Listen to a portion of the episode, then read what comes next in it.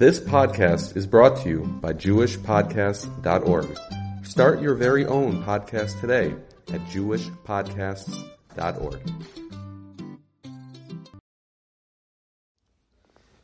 Uh, good evening. Hope everyone is well. As uh, we all know that tomorrow is Asar B'Teves. It is uh, a fast day, so I just wanted to go over some quick uh, halachic uh, questions, concerns, and uh, issues that come up on a fast day. So the first thing we should be aware of is the is if one wants to eat tomorrow morning before the fast. So in the Shulchan Aruch it writes if a person wants to go to bed the night before a fast and wake up in the morning before the start of the fast, he has to make what's known as a tnai. The tnai basically stipulates either he says it verbally or for sure he thinks it. That when he goes to bed this evening, he does not want to start the fast. He wants to get up in the morning and eat before the fast. The Shulchan Aruch rules if one did not make the stipulation before they go to bed, they are not permitted not to eat or not to drink. The Ramah takes a slightly more lenient approach. He holds one would be allowed to drink but not eat. And nonetheless, the Mishnah Berurah rules that it's always better to make a condition even if you follow the Ramah. Therefore, for those who plan on waking up tomorrow morning before the start of the fast, when you go to bed this evening, please have in mind have in mind that you don't want to start the fast by going to bed, and you have full intention of waking up in the morning.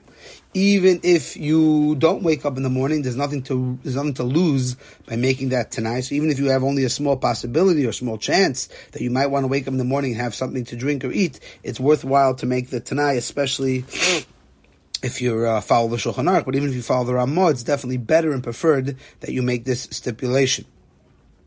When exactly does the fast start tomorrow morning? This is a very, very complex question. It has to do with a lot of different factors, but just very, very quickly, there's a question of how to calculate the start of the fast. We know for sure the fast starts at Alois HaShachar.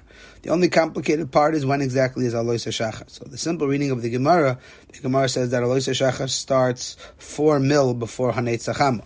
So if you figure out when Hanetzacham is and you figure out what four mil is, you should be able to calculate that answer. So there are two ways of figuring it out. One way that has been the classical way for some time is assuming that a mill is 18 minutes, so 18 times 4 would take us to 72 minutes. So you look at Hanetzachama and you calculate backwards 72 minutes, and that takes you to Alois Shach. If you follow that calculation, it takes you to something around 607, 608 in the morning. Here in the shul, we do not use that estimation. We use the what, what is seemed to be more correct is the degrees calculation, which means that when the Gemara says that shki, that the, the time is four mil between Alois HaShachar and an Eitzachamba, that doesn't mean every single day. That meant on a perfect average day around springtime in either Eretz Yisrael or Bavel, which doesn't help us too much over here in the winter in uh, America. Therefore, the way has been assumed is that we look at the degrees of the su- of the sun. What was the degrees of the sun on that day in Eretz Yisrael when it was between Alois Shachar in a perfect day, and then we'll calculate it back over here. So the assumption is there's different opinions. The more commonly used way in America is 16.1 degrees below the horizon. And if you calculate 16 degrees below the horizon, 16.1 degrees below the horizon as Alois Shachar, that would take us to approximately, I think, 552, which is what we have posted for us in the shul. Uh, I believe that's the more correct way because this way Alois Shachar is not set. This way Alois Shachar changes from location to location, from place to place, from day to day, as opposed to being this locked in 72 minutes all the time.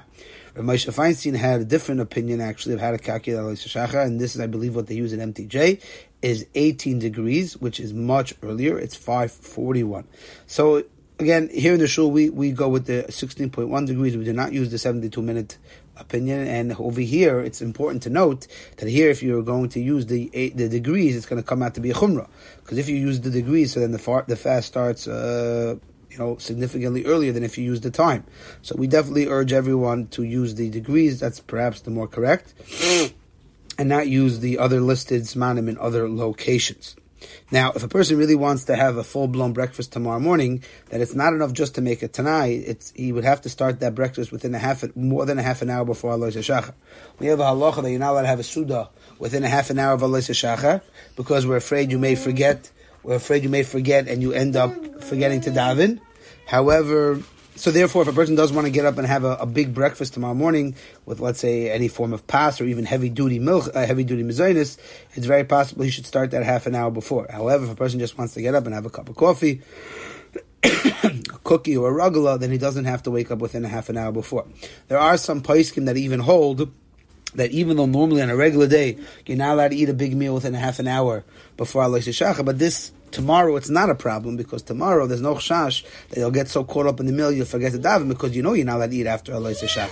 But nonetheless, lechatchila, if you do plan on getting up tomorrow morning, you want to have a bagel or you want to have a challah roll, you want to have a serious meal, you should try to do it within a half an hour, with more than a half an hour before Alois Shachar, which is more than a half an hour before 552.